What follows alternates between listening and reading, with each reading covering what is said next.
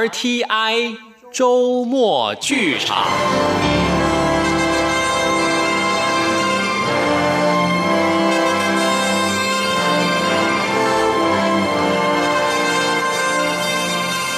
顺治皇帝龙跃云津，许湘君制作，陈宗岳主述，邓荣荣导播配音，欢迎收听。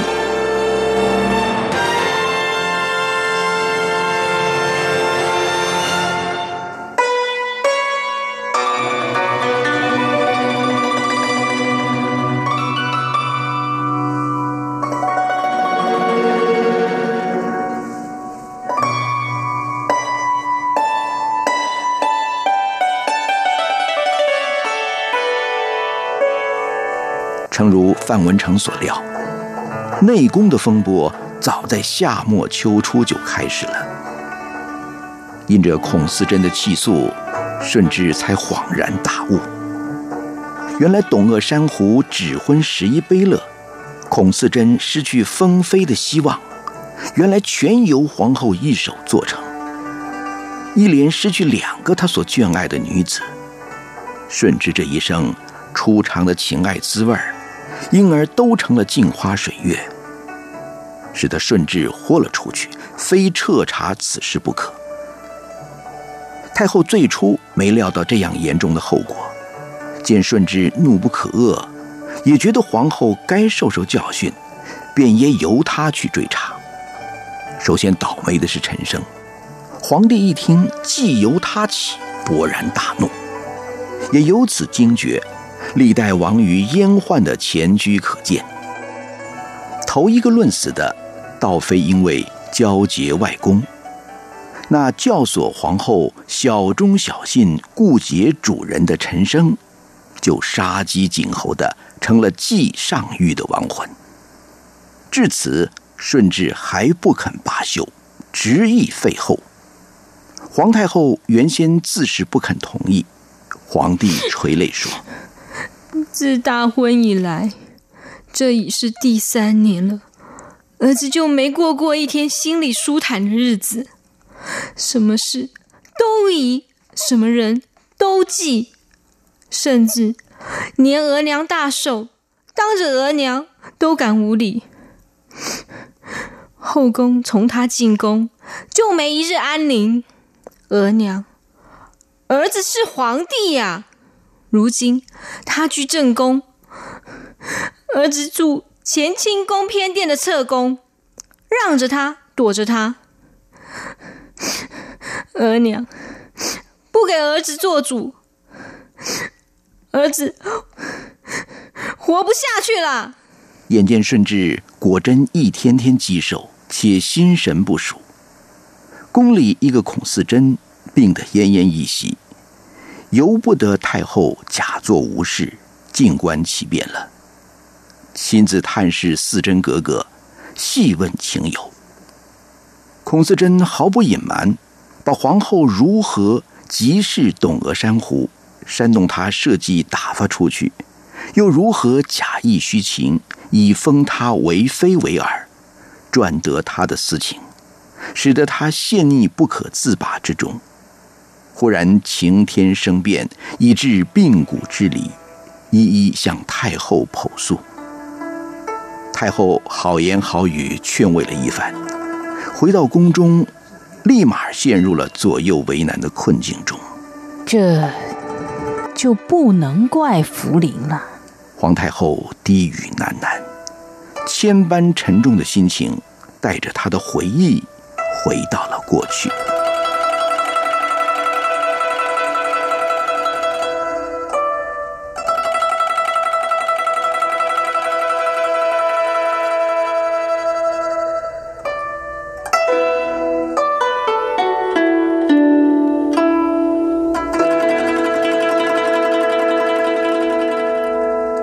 他还那么清楚的记得，和多尔衮在大草原上敖包前许愿的往事，更刻骨难忘。他以为多尔衮一定能继汗位，自己将来也一定能嫁给他。在吴克善送他到沈阳，陪侍姑姑后来的孝端皇太后时，到了开元，却惊闻太祖皇帝努尔哈赤将他指婚给了当时的四妃了，也就是他的姑父皇太极。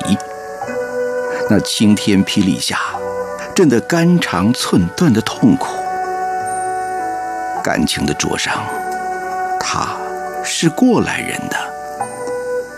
如今这种痛苦。正噬嚼着他儿子的心，乃至侵蚀着他的生命。还有，董鄂珊瑚呢？他一直挺喜欢这个懂事、明理又端庄温柔的孩子，为什么就没想到把他留在宫里给皇帝？也许这念头是有过的，只是他不愿意承认，就任他划了过去。为了顾及皇后那又可怜又令人可恨的荣贵，如今想想，真正可怜的倒是董鄂珊瑚。婚后以十一贝勒福晋的身份，她仍常进宫来陪侍婆婆义敬大贵妃，也不时到慈宁宫问候皇太后。那番勤谨小心和体贴入微。真是只需眉言目语都能会意。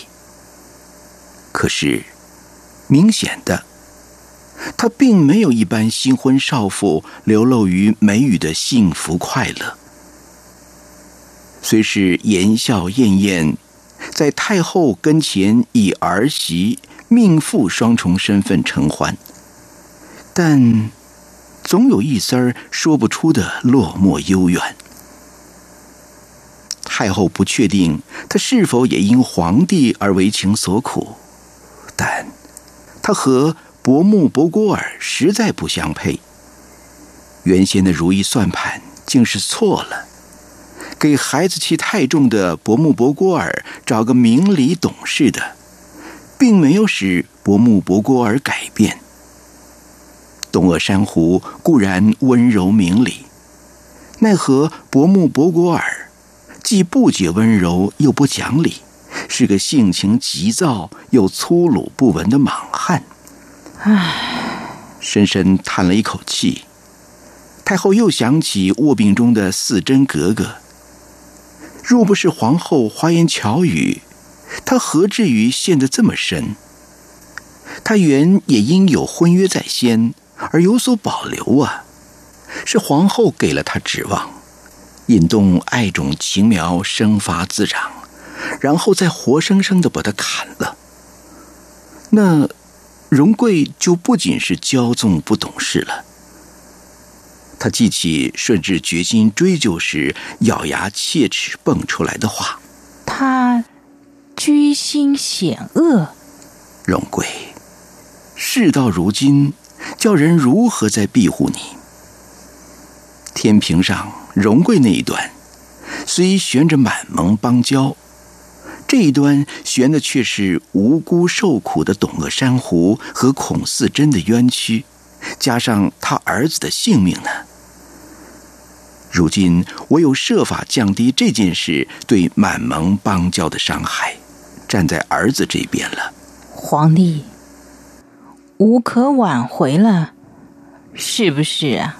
把儿子召到跟前。那强忍着悲愤的神情，让他心痛。听到太后的问话，顺治坚决的点点头，却没有出声。那，你斟酌着办吧。听太后这么一说，顺治昏暗的脸上顿现喜色。太后暗自嗟叹，缓缓的说：“只是，你得依我一桩事。额娘示下。”新皇后还得自蒙古科尔竞选。太后并不理会顺治脸上的不以为然，说：“咱们不能为了一个荣贵，毁了满蒙几十年的交情。你说我私心也罢，说我顾大局也罢，这事儿一定得依我儿子。嗯，就依额娘。”这语音中却透着勉强。就听太后非常沉重的说：“福临，孩子，我知道你委屈，可你也得知道，这不比寻常百姓家休妻呀。蒙古打你马法创业开基就是蒙邦，多少后妃福晋自蒙古来，多少格格嫁往蒙古，为的什么？就因为满蒙一家不能自相残杀。蒙古兵的剽悍不比咱们八旗兵差呀！这一打，两虎相争，你祖父两代殿下的基业就生生的毁在你的手上了。这罪过你担得起吗？再说，西南、东南都还在用兵，咱们不能够再树敌了。是，顺治他不能不承认。太后说的全是实情。我反反复复想了几天几夜，怎么如你的愿，又能把大事化小？只有这个法子才能交代。这是你们小两口闺房里闹的意见，不该满蒙邦交，所以新皇后还从蒙古科尔沁选，好让他们脸面上过得去。你。能懂额娘的苦心吗？儿子，叩谢额娘恩典。母子二人第一次感觉心贴近了。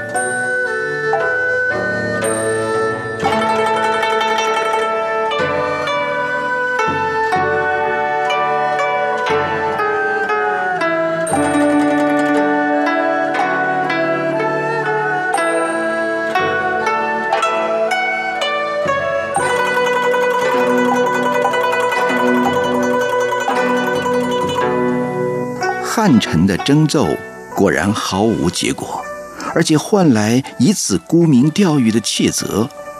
为了渡悠悠之口，顺治又命诸王议决。事已至此，尚能如何？入主中宫头尾两整年的皇后终于废了。一直认为后位是谁也夺不去的皇后。自陈升被杀，才开始有些着慌，但他仍不相信皇帝敢把他怎么样。冷落是由来已久，除此，皇帝还能做什么？她是皇后啊。而皇帝做了一纸诏书，他由皇后摘降为静妃，而且着即迁出坤宁宫。更难堪的是，他还得去向皇太后、皇帝谢恩。皇太后满眼悲愁，皇帝却冷冷的别过头去。奴才博尔济吉特氏，谢皇太后恩典。这是他头一次那么低声下气的说话。皇太后没有回答。他终于忍不住伏地痛哭了。太后，太后，奴才知道我错了。哭着耳边听到皇太后深沉的叹息。唉，荣贵呀，太晚了，来不及了。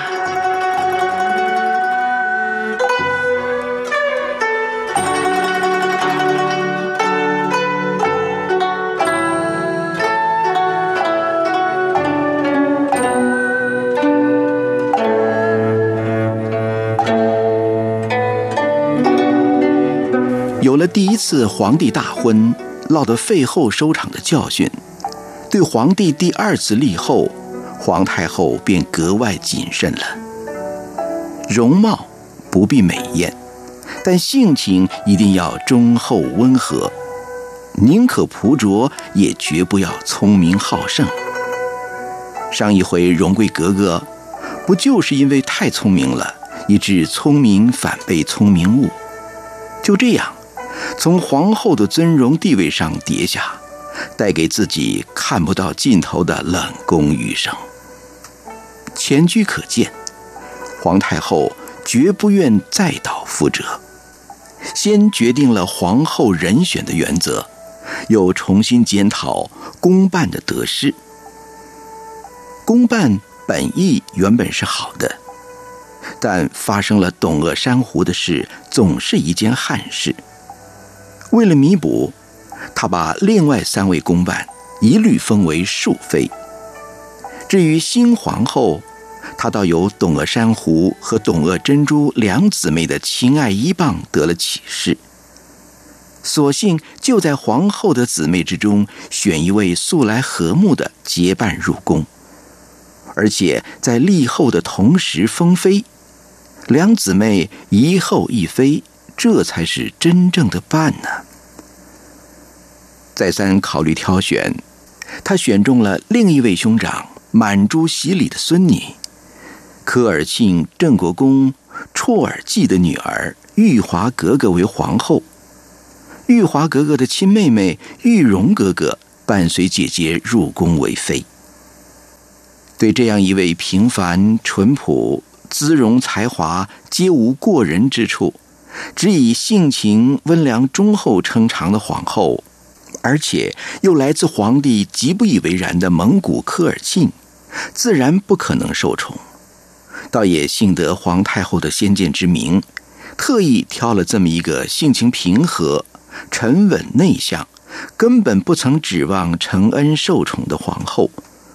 帝后之间虽然感情冷淡，倒也相安无事，至少维持着表面上的相敬如宾。在废后、立后悲喜交织于外廷内宫之际。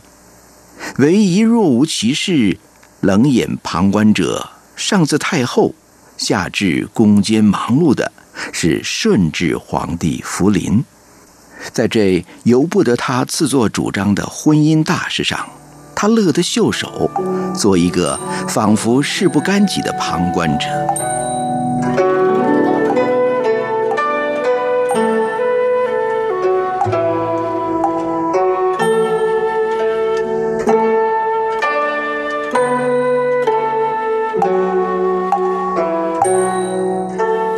怎么干己呢？没有感情，只基于政治考量的婚姻，立谁为后对他来说还不是一样？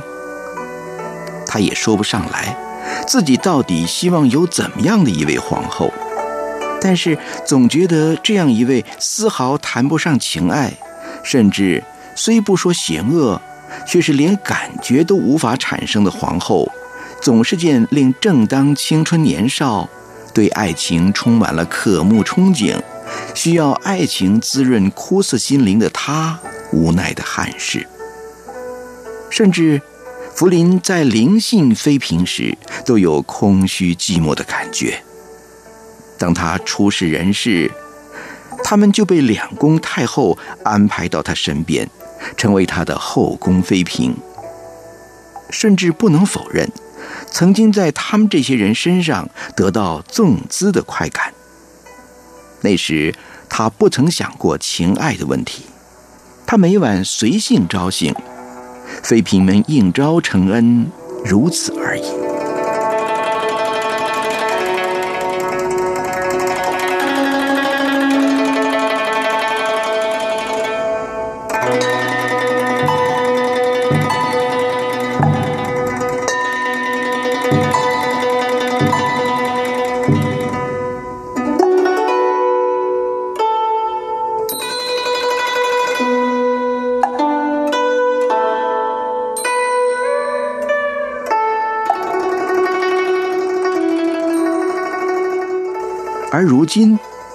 顺治仿佛进入了人生的另外一个境界，他需要的已经不仅仅是发泄似的纵情自愈，他需要的是心灵的契合，需要的是一个红颜知己。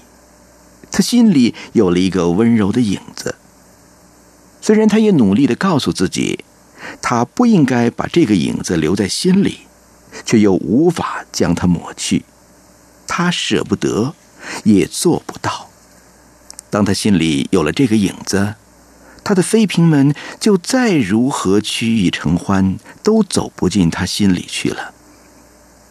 顺治少不了他们，但是他们只能给他一时的振奋，激情过后，索然无味。因此，顺治把注意力转向了政事与读书，这倒使皇太后大为欣慰。使儿子成为一个好皇帝，是他的一生最大的心愿。也因着用心于政事，顺治这才深深体会到，做一个好皇帝多么不容易呀！国泰民安，又是何等难以企及的政治境界。前明遗绪的鲁王朱一海，以自去监国之号，依附郑成功，苟延残喘。贵王在广南负隅顽抗，这些虽已不足为患，但潜伏暗中同情、支持前明的移民势力仍未可小觑。而年年各处传来旱涝灾荒的奏章，更使得顺治油然而生哀此声明的悲恻与惶恐。天灾平人。是否是上天对他这个皇帝统御万民未尽满意的示警，还是地方官吏不能善为民目，百姓不能安业乐居，而以此惩戒？然而，照明世来的皇帝和官吏的过失，何以受害的灾黎却是无辜的百姓呢？最可笑的，却是灾患平人，地震有声。他自己身为戒慎戒惧之际，耳中所迎，目中所见，仍是一片皇上圣明的颂圣之词。他把自己的感受说给视如失宝的马法汤若望听，又抱怨官吏们怠忽职守。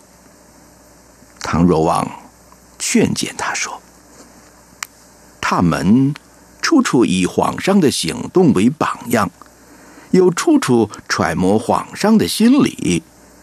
也许他们认为这是皇上喜爱的宋词，皇上应该明白告诉他们，让他们知道皇上的心意，以便改过。于是顺治下了一道上谕，说：“朕转承洪绪，时有一年。”至孝未真，江雨多故，水旱迭见，地震屡闻，皆朕不得之所至也。朕以邈公托于王公陈述之上，政教不修，疮痍未复，而内外脏骤，则以圣称，是重朕之不得也。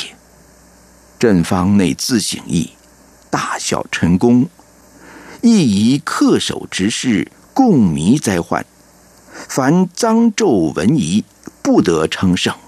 大赦天下，咸与更始。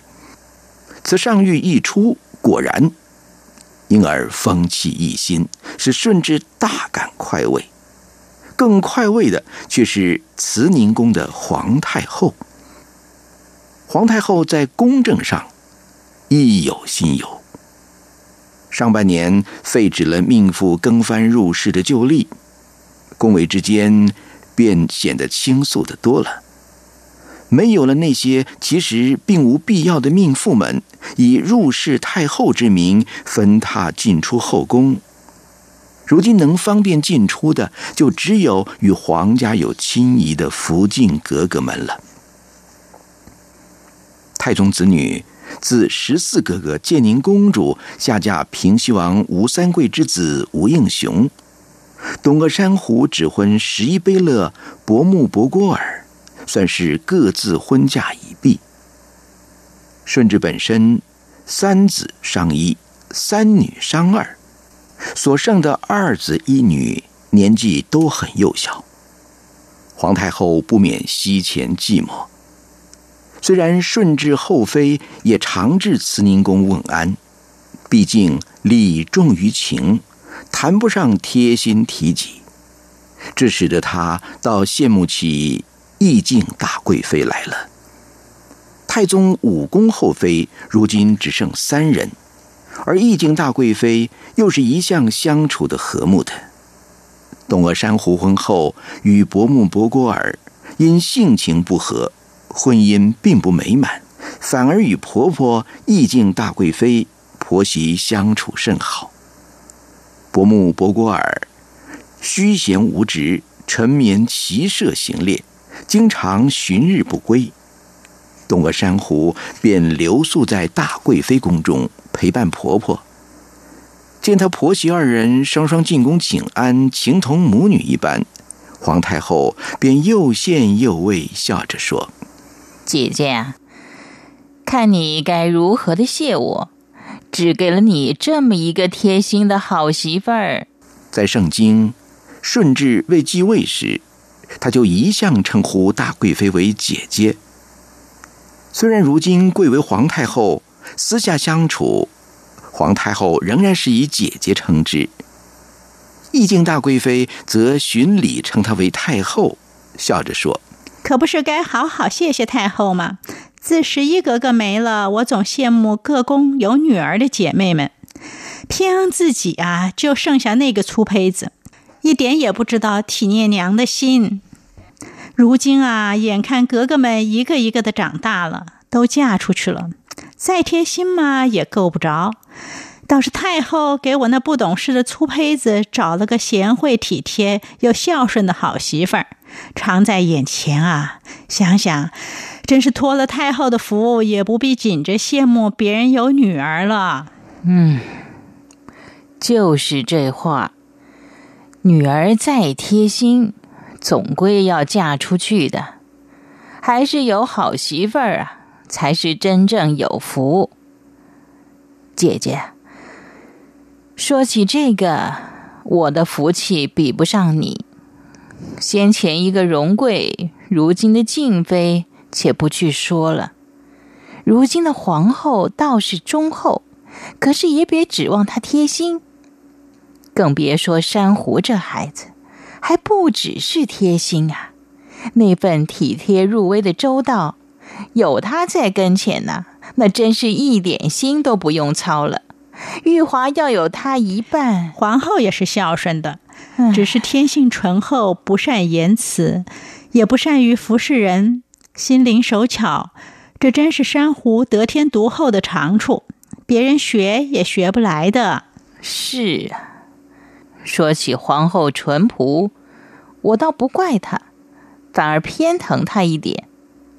要不是淳朴，和皇帝不又闹僵了？姐姐，你嫌你儿子粗胚，我那儿子心思可又太细，细的我简直摸不透他想什么。好端端的，又把内务府裁了，我也没那么多心跟他操。幸好嘛，他还倒算是勤政爱民。只要他做个好皇帝，不坠了祖宗的根基，让我能不愧对太祖太宗皇帝。其他的，哎，就由他去吧。皇太后说着，觉得有些口渴，不觉微微舔了一下嘴唇。此时便见董鄂珊瑚双手捧过茶盅，奉上茶来。皇太后看到董鄂珊瑚如此的举措，心中不免觉得叹羡，又不免觉得遗憾。如此灵巧机敏的孩子，没留给皇帝，却只给了那不知怜香惜玉的粗胚。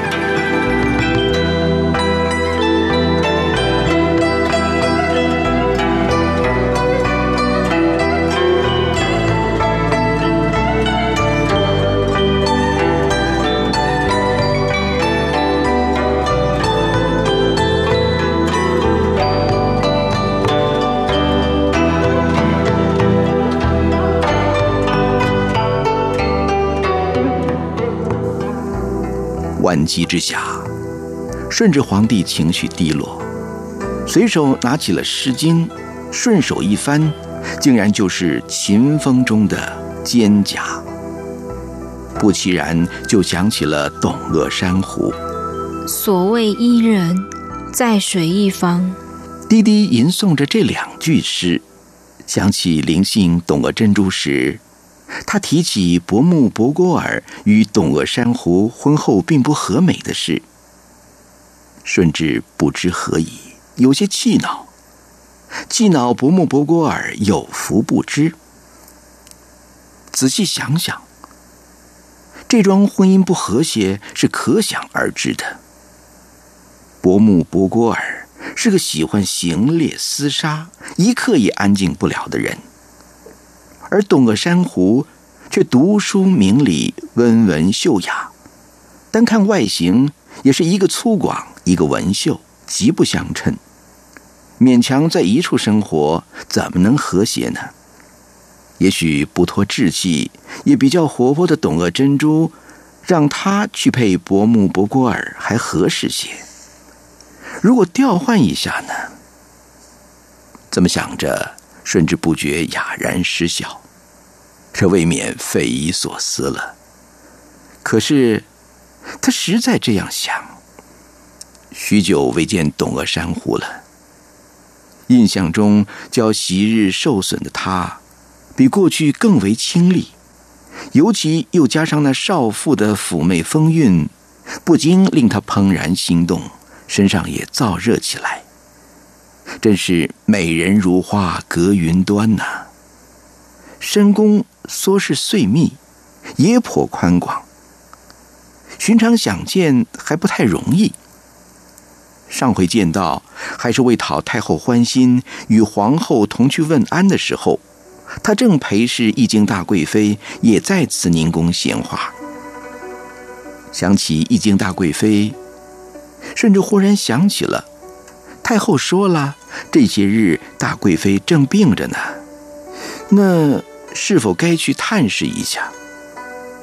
虽然他是皇帝，但大贵妃不比寻常，连皇太后还喊她一声姐姐，自己年幼时也曾受她照顾，应该去的。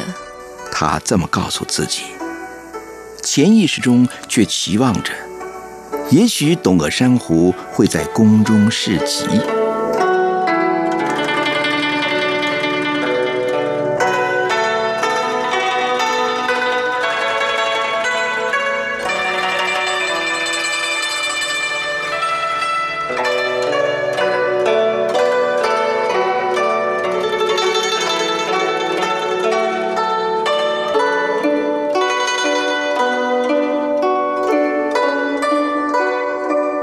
珊瑚正在宫中侍疾，听说皇上驾到，赶紧到宫门外迎接。奴才十一贝勒福晋董鄂氏，恭迎圣驾，皇上吉祥。婷婷袅袅这么一蹲身，顺治情不自禁便伸手去扶起，双手一触，只觉得董鄂珊瑚浑身一颤，惊惧抬头。那眸光中说不出是惧、是喜，还是迷离。顺治只觉心跳速度突然快了，手中握的那双手却变得冰凉，而且急忙的往外抽。顺治这会儿才回过神来，为了掩饰自己的失态，说：“呃，听说大贵妃为何特来看看？奴才带路。”说完，董鄂珊瑚练术心神，转身先行。背影纤秀，下穿花盆底儿，上梳齐头，穿着上罩坎肩的花卉长服，更觉得身长玉立，有步步金莲的汉淡瑶风之姿。原是幼时在意境大贵妃手中抱过的，便也不拘常理，便直入寝宫问安。大贵妃料不及此，喜慰的泪影朦胧，赶紧欠身坐起。董鄂珊瑚也上前加以扶持，那满脸的关切温柔，竟令皇帝有些心神不属。连与大贵妃的对话，他也心不在焉，词不达意起来，满口的嗯嗯啊啊，听得董鄂珊瑚不觉掩口而笑。那秋波微转的一笑嫣然。加上站得近，那悠悠形容不出的香泽为文，顺治不禁心惊摇荡。说了些珍赦保重的话，圣驾离宫。大贵妃启动不便，还是由董鄂珊瑚依礼送至宫门外。奴才恭送圣驾。董鄂珊瑚口中这么说着，依礼又是一蹲身，顺治还是伸手相扶。这一回，董鄂珊瑚没有挣扎抽手，手指也不再冰凉，倒有些微微的汗渍。站起了身，一抬头，四目交投，见到皇帝目光中温柔之外，竟是深情款款。董鄂珊瑚无端心中一阵慌乱，急急避开了目光，余光中却见皇帝口角浮起了一丝难语的微笑，直射他心里。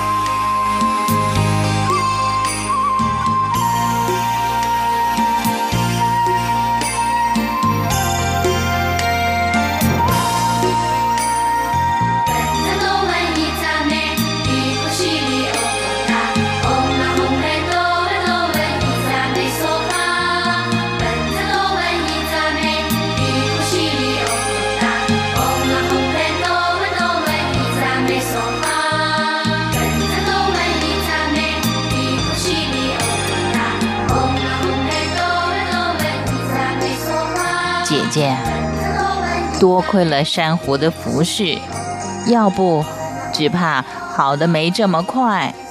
大贵妃痊愈，进慈宁宫谢恩。太后几回亲临探看，眼见董鄂珊瑚如何在大贵妃病情沉重时，衣不解带、目不交睫的伺候汤药。如今大贵妃痊愈，珊瑚自己却清减了三分。不由得夸赞：“可不是，可真辛苦了这孩子了。这些日子啊，可真难为他了。”大贵妃也由衷的赞美：“她是深受服侍的，感受自然更深。”东阿珊瑚赶忙谦谢：“啊，奴才身为儿媳，这是奴才的本分，怎么当得如此褒奖呢？”“当得，当得。”太后从手腕上吞下了一对金宫镶嵌的珊瑚镯子，笑着说：“那日内务府敬上，我心里就想，这珊瑚镯子给珊瑚戴倒挺合适的。只是没名儿没目的，这立开了，个个来要，我怎么应付？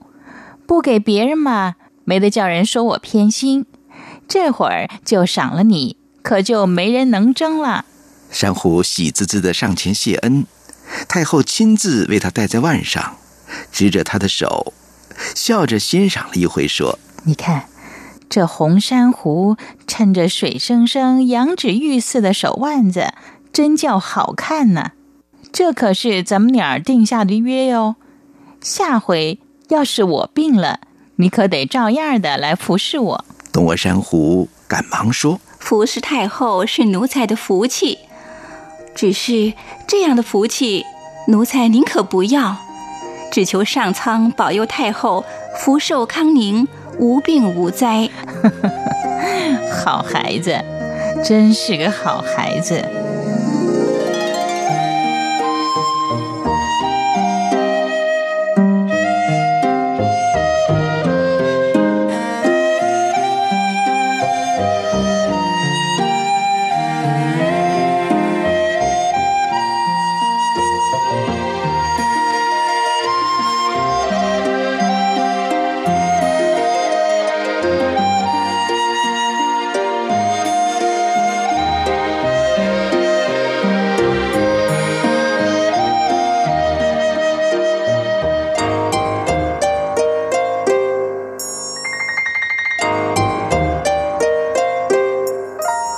是皇太后圣寿节，各宫后妃纷纷敬献礼物。皇太后因为是新皇后进宫后自己头一回生日，便又设家宴。除各宫妃嫔，就只在京的先皇、皇子、公主和他们的福晋额驸们，没有外人。皇帝刻意承欢，与皇后双双捧着寿觞向皇太后敬酒。皇太后见一大家人，儿子、媳妇儿、女儿、女婿，黑压压的一屋子，各自朝服大装，尤其女眷们花团锦簇、珠围翠绕的，心下的喜味自不待言。也是多灌了几杯黄汤，伯木伯郭尔有了几分醉意。他出身贵宠，又加上当年在继位之争时，大贵妃主动退让，而且又联络蒙古亲王拥戴顺治登基之功，使得他在后宫皇子中不但身份高贵誉于伦等，两宫太后也格外另眼看成，养成了骄纵的性子。几杯黄汤下肚，便嘟囔起来，又怪皇帝不正式给他封爵，又怪皇帝不给他领兵打仗。我又不是个娘们儿，成天守在闺闺房里。听他那么一说，众家格格福晋都不禁咽口葫芦。只见董鄂珊瑚窘得泪光隐隐，顺治纳着性子问说：“那？”依你，你想怎样？皇帝哥哥，你放心，我不要你的皇位，我只想像当日十十四叔、十五叔分个亲王，自领一起领兵打仗。顺治一听提起多尔衮、多铎，不禁脸色一变。但是伯木伯郭尔浑然不觉，还在那儿嚷着：“嗯，我早想过了。”你就把你收回自领的整白旗给我就行了。东阿珊瑚赶紧趋前扶着伯木博古尔，忍泪勉强笑着说：“啊，贝勒爷喝醉了，咱们回去吧，有话明天再说。”没料到伯木博古尔一甩手，东阿珊瑚猛不防之下一个踉跄，险些跌倒。顺治一见，再也拿不住了，喝着说：“撵了出去，待他酒醒。”再叫他回话，一下子全店的人都惊住了。好好的寿宴，经此一闹，又不欢而散。已经大贵妃面色如土，碍于皇太后寿诞，又不敢哭，倒是皇太后劝她了：“姐姐放心，皇帝是在气头上，说过了也就算了，不会有事的。伯木伯郭儿任性惯了，煞煞他的性子也好。”回到养心殿请殿，顺治还是样样不乐。倒不为伯木伯郭尔对他无礼，而是当着众人，他对董鄂珊瑚尚且如此粗鲁无礼，那私下相处更当如何？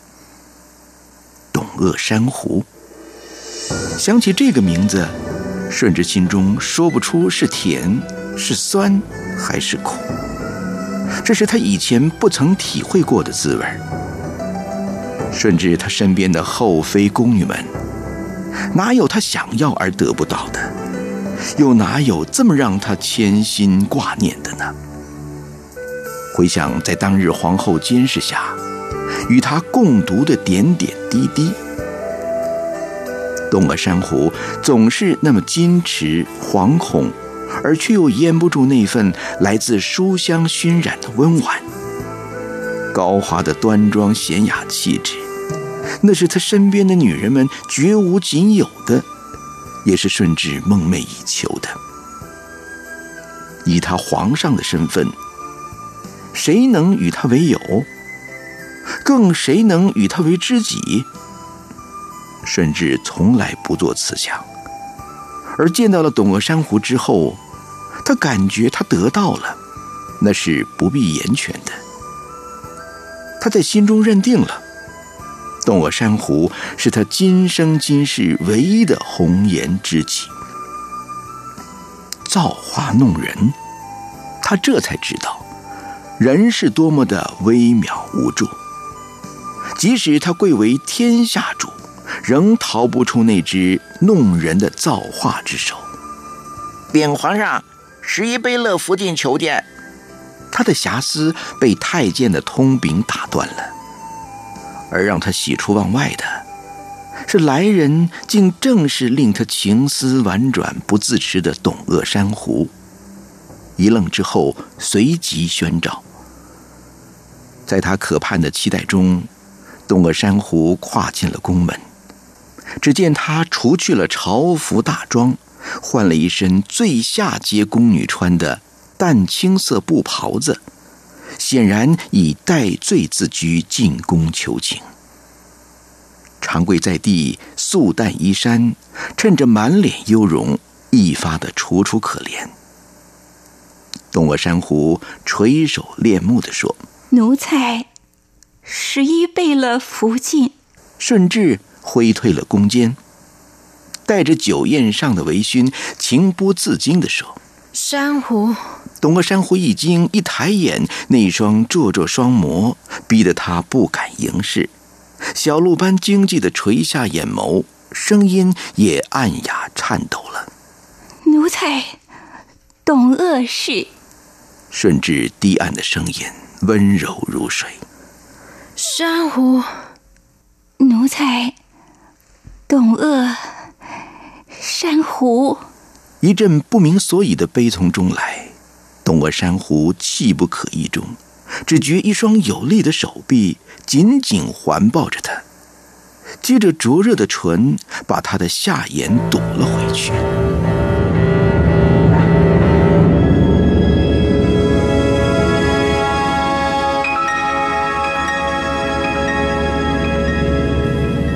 一阵昏迷，待意识逐渐清醒，只见暖阁中悄无人影，自己瘫软在皇帝怀中，衣衫不整，钗横并乱，又惊惧又茫然，似乎还带着几许交织的羞与喜。东阿珊瑚眼泪潸然而下，哽咽的说：“皇上，奴才。”顺治怜爱的围着他的脸，抚着他的发，什么地妇，什么礼房，他全顾不了。伸出灼热的手，便去解他的衣扣。不，不，皇上，皇上，不可以，不可以的。东阿珊瑚撑举挣扎，更刺激着顺治酒后的激情。而在撑举挣扎的力量越来越弱的时候。残余的一点理性崩溃了。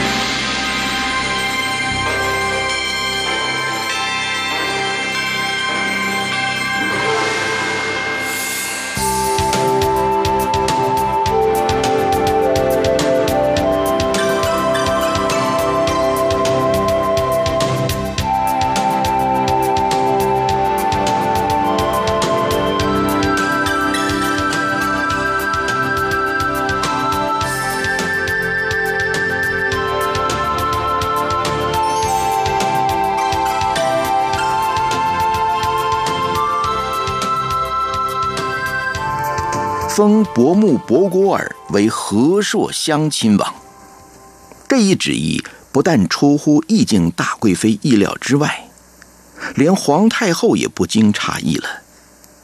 以他想，顺治不至于如何严谴伯木博果尔，毕竟是兄弟，而且最后放肆，总情有可原。若谴责过重，他还准备亲自出马缓颊。岂知不但未曾加罪，还封了王爵中最高的品阶——和硕亲王，岂是容易得的？可是顺治自有一番解释。我想，伯木博果尔言语虽莽撞，也是为朝廷效力心切，怎好因此降罪呢？而且他毕竟是先皇的小儿子，也是大贵妃生的。身份自然比叶不舒、硕塞他们要高得多。我只拿他当亲弟弟，还是唯一的。别人不能争的亲弟弟，变风的爵位高一点也没话说吧？说着，甚至含笑向伯木博果尔说：“你虽好骑射，到底没真打过仗，一个人领兵，我也不放心。你就跟着多尼，先学些临阵的经验，多立些功。”我自然让你领旗。多尼是豫亲王多铎次子，原在顺治六年，多铎死后袭爵，封信亲王，后受多尔衮牵连，降为郡王。此时的伯木博果尔高兴什么似的，却说：“多尼如今又不打仗，我等到几时才能立功啊？”听这么一说，顺治心中暗喜，可是嘴里却说：“如今。”诸王贝勒就一个季度，在东南打南明于聂政成功。要不你到南边跟他去？嫉妒是吉尔哈朗的次子，正以定远大将军奉命南征。那好极了，我这辈子还没出过荆棘呢。伯木伯格尔大喜过望，唯恐翻父死的，立刻下跪谢恩。见他如此，顺治少不得拿出皇兄的身份，殷殷的嘱咐：“你头一次出远门，一路之上要多加小心。临阵凡事就听嫉妒的，切莫贪功，勿以安全为要啊！”皇上放心，我总要人家说。皇上封我和硕乡亲王，不是白封的。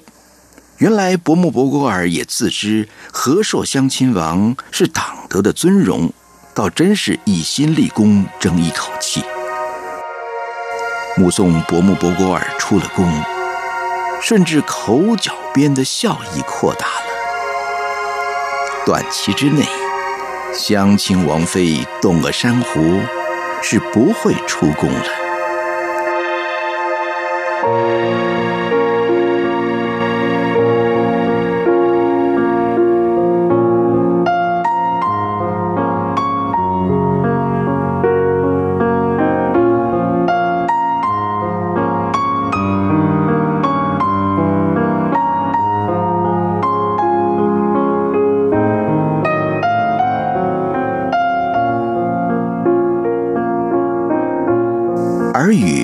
自宫内流传到宫外各府邸。什么耳语？那就是伯木博古尔的顶子是绿宝石的。这句话于是成了各府邸间的笑谈。按定制，亲王冠上的顶子应该是红宝石的，一红为绿。也是虐亦虐矣。有过了头一次，顺治的胆子就大了，不时的派心腹太监，假董鄂珍珠相邀为名，招幸地父。时间往往是下了朝，万机已毕的黄昏时节。董鄂珊瑚与义敬大贵妃同住，夜不归营，便有拆穿之虞。董鄂山虎对自己失贞一事始终心结难解，一方面在皇帝的缠绵缱绻中，也不免动情倾心；另一方面又无法自礼教中解脱，自觉淫秽，心中耿耿，无法展眉。承恩成了他极大的矛盾与痛苦，既难舍皇帝的情热如火。又自责出轨失真失德，奸夫淫妇，仿佛每一双目光都无言地流露着卑贱不耻，写着这四个字。他一向习于垂目低眉，昔日那是装矜自守，如今竟是羞愧自惭。而董鄂珊瑚的不快乐。却为他营造了另一种令顺治迎新的平促之美，令他陷溺更深，更无可自拔地沉溺于这不容于世俗的苟且之情中。纸包不住火，原先瞒着皇太后、皇后和义敬大贵妃的耳语，终于传到了坤宁宫。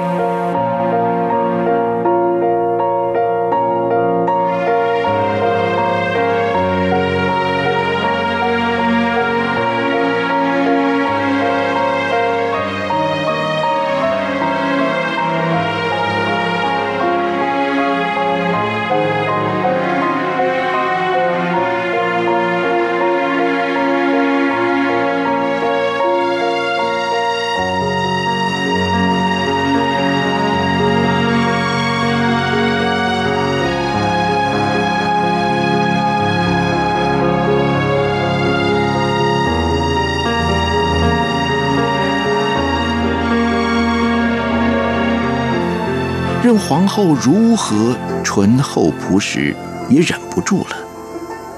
皇后可以甚至应该雍容大度，不与妃嫔争戏争宠。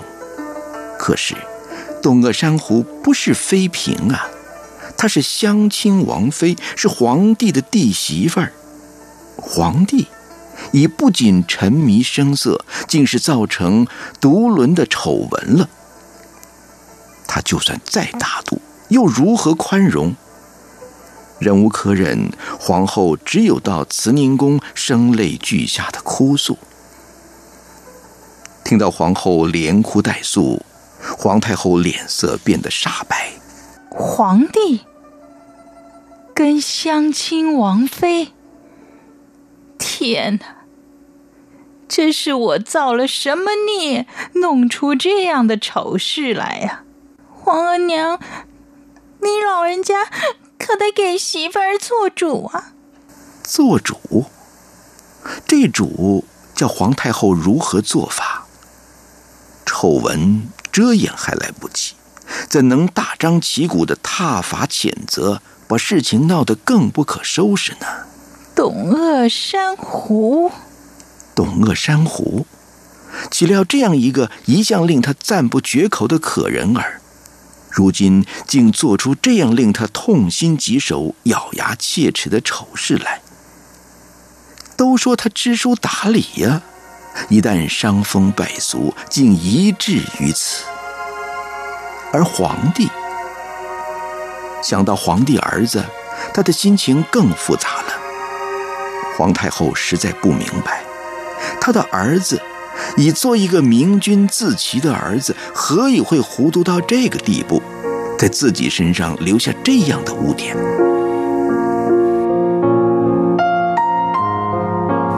皇太后一念至此，便悲恻难忍。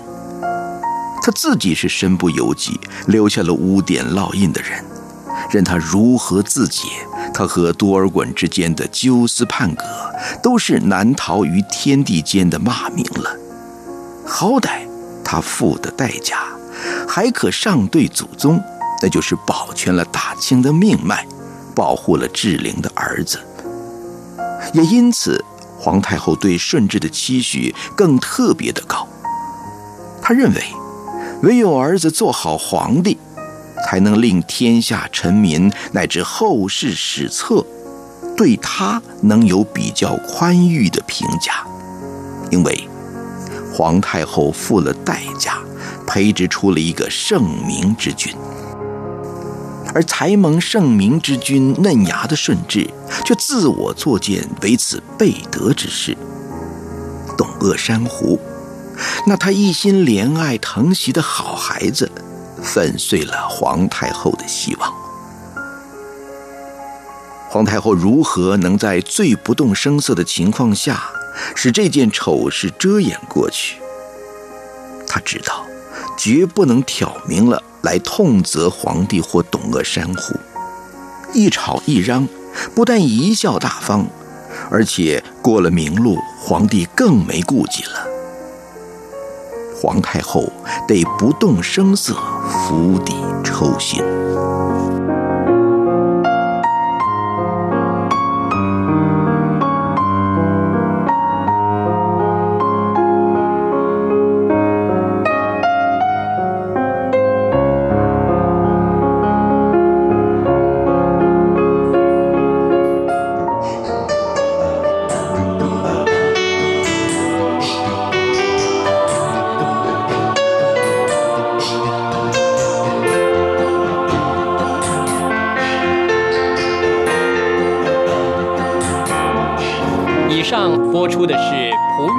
士的作品《顺治皇帝龙跃云津》，今天就播出到这儿了。下周同一时间，请继续收听。